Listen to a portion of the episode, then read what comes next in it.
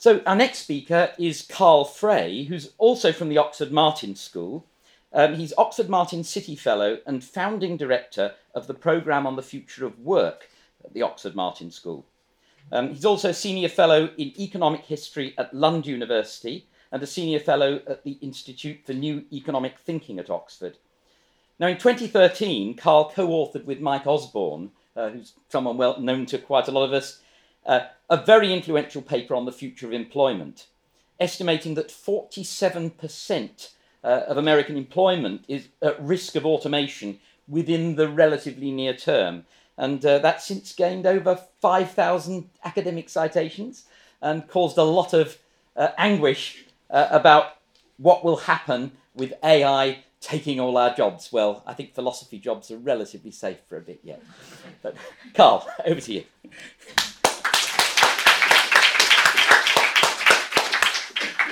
Great. So thank you very much, Peter, for that uh, very generous introduction. Um, so um, I realized that I'm just going to touch on one of the bullet points of roughly 20 uh, something AI governance challenges that Alan mentioned. So um, if you want to have your the relevance of your research being put in perspective, you go to the Future of Humanity Institute and you find out that you're actually working on just a very, very tiny small question uh, related to all the challenges uh, that there are out there. Um, so um, the the topic that I'm going to focus on is what does artificial intelligence and automation uh, mean for the labor market? And for those of you who uh, follow the debate and discussion, there are basically two very opposite views out there. One is that there's going to be this employment uh, apocalypse. Uh, artificial intelligence is going to take all the jobs. Uh, I'm commonly associated with that one. And, and, there's the other perspective, which is that if we only look to history, uh, we should feel quite reassured because automation has been progressing for centuries uh, and perhaps even uh, millennia. Um, and what I try to do in my recent book is actually to go back uh, and look to history and what has happened to people and their lives as the jobs were um, displaced. And the question I'm trying to ask is should we feel that reassured if the future of automation mirrors the past? Now, I'm sort of covering roughly 10,000 years of history in the book, and I'm not going to cover all of that in 15 minutes, but I'm intent to at least give you sort of a glimpse of um, the things that are covered in the book. Um, so, uh, the first story uh, in the book has to do with the fates of the lamplighters. Um, so, around 100 years ago, and the streets of Oxford would, around this time, be lit by lamplighters walking around the streets with uh, torches and ladders. Um, and to lamplighters, uh, the arrival of electric light was an enormously disruptive event. Um, as electric streetlight was increasingly regulated from substations, their jobs were made redundant. And, and for lamplighters, who essentially supported themselves and their families um, um, on these jobs, uh, they were naturally not that uh, happy with what was happening. And, and in Brussels in 1907, lamplighters took the streets in fear of losing their jobs and smashed the electric streetlights. And this situation escalated with the police being sent out. The lamplighters ended up raiding police headquarters, and the army had to be uh, sent in to resolve the situation. Now, there's a tendency to ridicule people like the lamplighters of being backward and Luddites. And when we do this, we tend to focus very much on the very long run of technological and economic progress. So, up until roughly 1800, growth across the world was fairly stagnant. And that is not to say that nothing happened. There was a lot of innovation and progress going on, but per capita uh, incomes didn't rise significantly. Um, and incomes per capita uh, did uh, only really take off with the first industrial revolution, with the first machine age, with the mechanized factory that allowed us to produce with more with fewer people. And as a result of mechanization over the past 200 years, the average person in Britain is now roughly 30 times better off uh, than they were in 1800, adjusted for inflation. Um, and if we only look at incomes, that, if anything, understates the transformation that has taken place. Because, needless to say, the consumer basket that people have access to today is very different from the consumer basket that people had access to in 1800. Uh, so, most people then could only dream about all of these goods and services that are now part of everyday life for us. And a lot of these things are not even accounted for in the GDP statistics.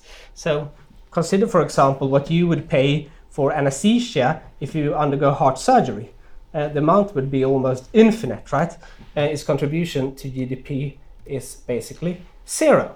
Um, and if that is not evidence of a lot of progress, consider the fact that producing those higher incomes and producing all of these additional goods and services has become a lot more comfortable as well. Uh, during the first industrial revolution, a significant share of the workforce worked in coal mines, Cave-ins and explosions were part of everyday working life. Lung disease often part of the work package. Today, most of us work in air-conditioned offices.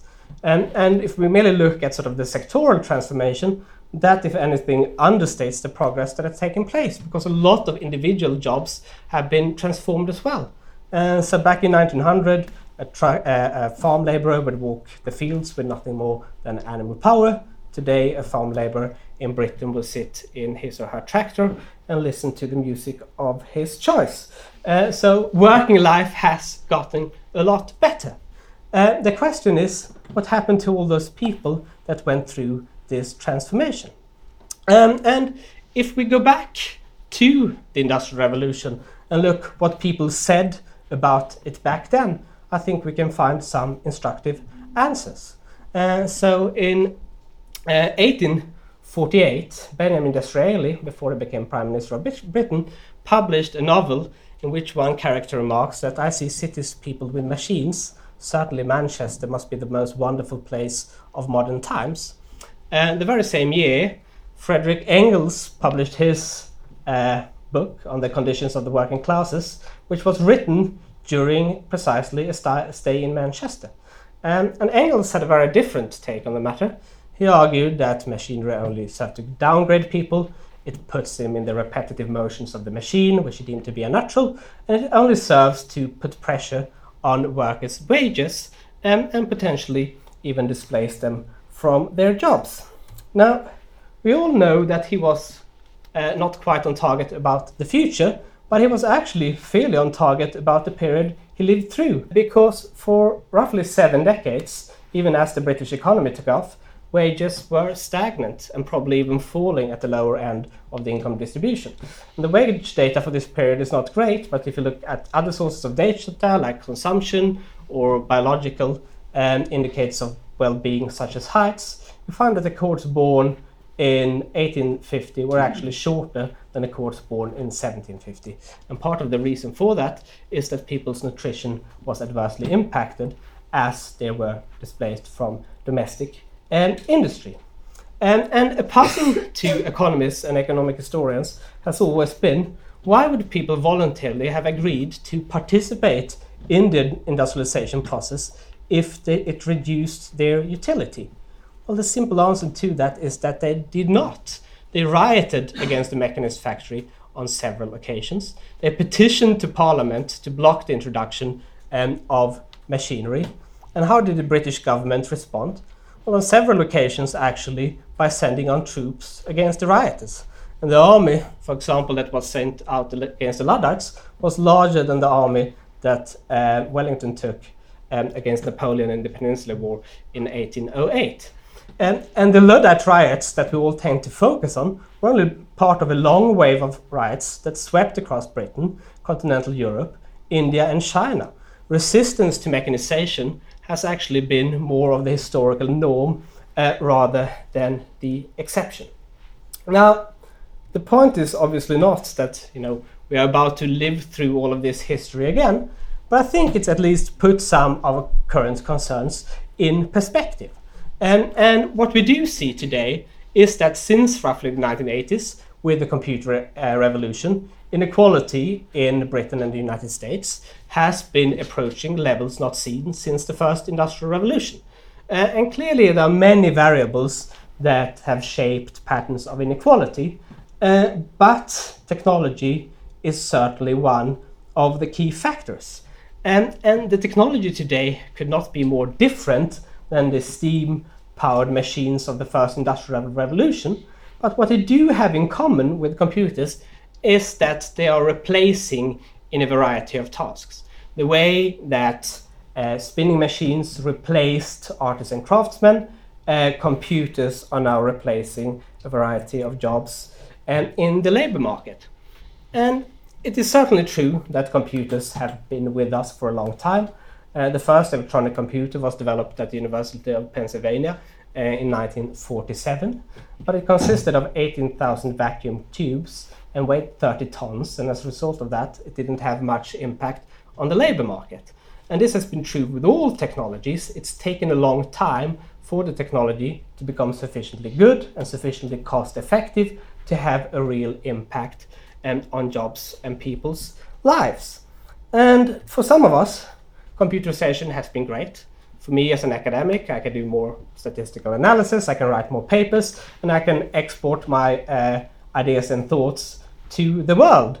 Um, but for a lot of people, especially those uh, with lower levels of skills, and especially men who used to work on the assembly lines in factories, it hasn't been great. And, and if you look at data from the United States, what you see is not just that inequality has risen, but the wages of prime-aged men with no more than a high school degree has actually been falling in real terms since the 1980s.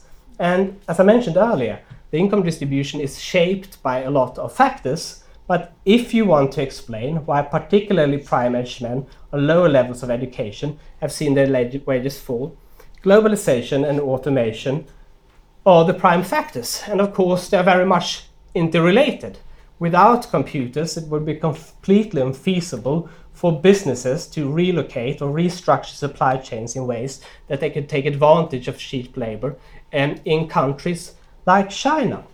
And we have already seen a backlash against globalization, but automation has had very similar effects on the labor market.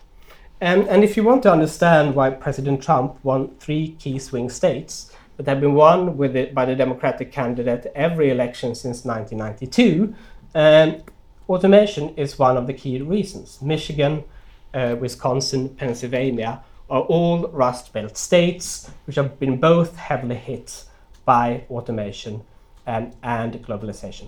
And you can debate the relative merit of these two variables, but they're both driven by technology, and they all both reflect what has already happened. Looking forward, the rise of China has taken place. It's not going to happen one more time. Uh, but looking forward, the potential scope of automation is getting uh, much bigger. Because all of this relates to sort of the rule based era of computing, with the programmer specifying what the technology should do at every given contingency. Uh, with various machine learning techniques becoming more pervasive, we're gradually sort of going uh, beyond the automation of routine rule based activities into a variety of things like machine translation, like diagnostics, like document review, uh, like even potentially driving cars. Um, and beyond artificial intelligence, I think one reason that a lot of people uh, underestimate the potential scope of automation is that the, the, technology doesn't need to be capable of doing what you do in your job in order to replace you. We didn't automate away the jobs of lamplighters by building robots capable of climbing lampposts. We didn't automate away the jobs of laundresses by building robots that would walk out of the house, chop down woods, carry buckets of water and wood into the home, and heat it on the stove, and then perform the motions of hand washing. We did that by inventing the electric washing machine. Now, I've spent uh, about eight years of my life uh, discussing the 47% and uh, the future of automation. So I'm only going to mention the fact that we think that a lot of occupations and industries um, are affect affected by the expanding scope of automation, in particularly retail and office uh, support tasks and uh, tasks related to transportation and material moving. And you know, when we published this study eight years ago now, uh, roughly. Um, um, we also published a very detailed list about 702 occupations and their relative exposure to automation. So everybody can look at sort of what those predictions are and can compare retrospectively how things um, are going. Um, and one occupations that we were constantly teased for was that we found that fashion models um, are exposed to automation. And the models on this picture actually don't exist. They've been created through generative adversarial networks, and they actually have their own Instagram accounts. Uh, now, needless to say, uh, the future of the labor market is not just going to be determined by the first order effects of automation. There are going to be a lot of second and third order effects that are much more harder to predict, but we know that they at least existed historically, right? So when factories electrified early on, for example, all that factory owners did was replacing the steam engine with an electric motor as the central power source of the factory. All these shafts and counter shafts remained intact, and it took engineers a little while to figure out that, well, you can actually equip every single machine with its own electric motor, and then you can sequence those machines according to the natural flow of production, which gave rise to mass production, allowed uh, Henry Ford to produce the Model T at a sufficiently low price for it to become the people's vehicle, and those techniques then spread from industry to industry, led to an enormous expansion of manufacturing as prices come down and the demand for manufacturing goods uh, went up. And if you look at the first automobiles, they basically looked like a horse carriage, right? So all we did was essentially replacing the horse with an internal combustion engine uh, to drive it. Um, and it took a while for people to figure out that we need a complementary infrastructure, we need traffic laws, uh, you know, give rise to a lot of jobs in retail, in uh, um, road commerce, and so on and so forth. All of these were secondary effects that nobody could imagine at the time, but they really reshaped the economy. Um, but all of this, in the end of the day, depended on the exception um, uh, of uh, this new technology. And, and I do think that Leontief was onto something when he suggested that if uh, horses could have joined the Democratic Party and voted, what happened on the farms might have turned out differently. They could have used the political clout to bring the spread of the factory to um, a halt. And, and, this is essentially what the Luddites tried to do.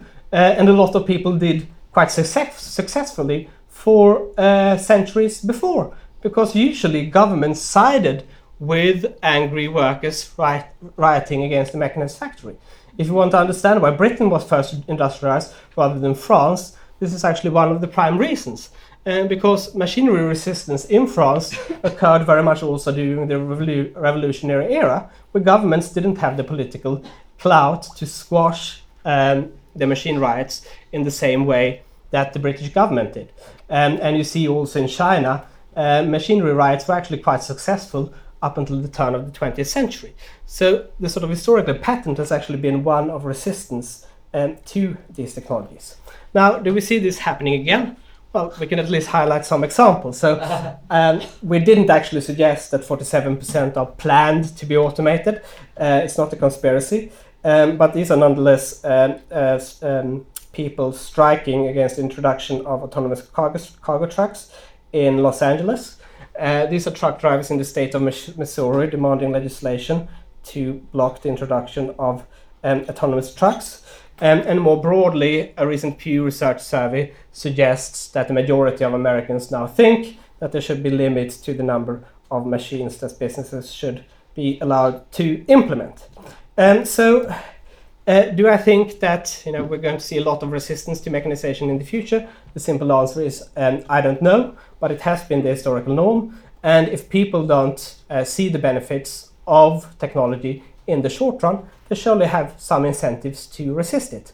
And, and we should also remember that when economists speak about the short run, they're not very specific about what the short run is. And it kind of matters whether it's 20 hours, 20 days, or 20 years. Uh, in the context of the first industrial revolution, it was seven decades. Since the 1980s, wages for certain groups in the labor markets have been falling consistently, and, and it's not a very sort of healthy state of affairs. So I think we need to sort of think about what policies we need to help people um, in this um, short run, and I do touch upon them in the book um, as well.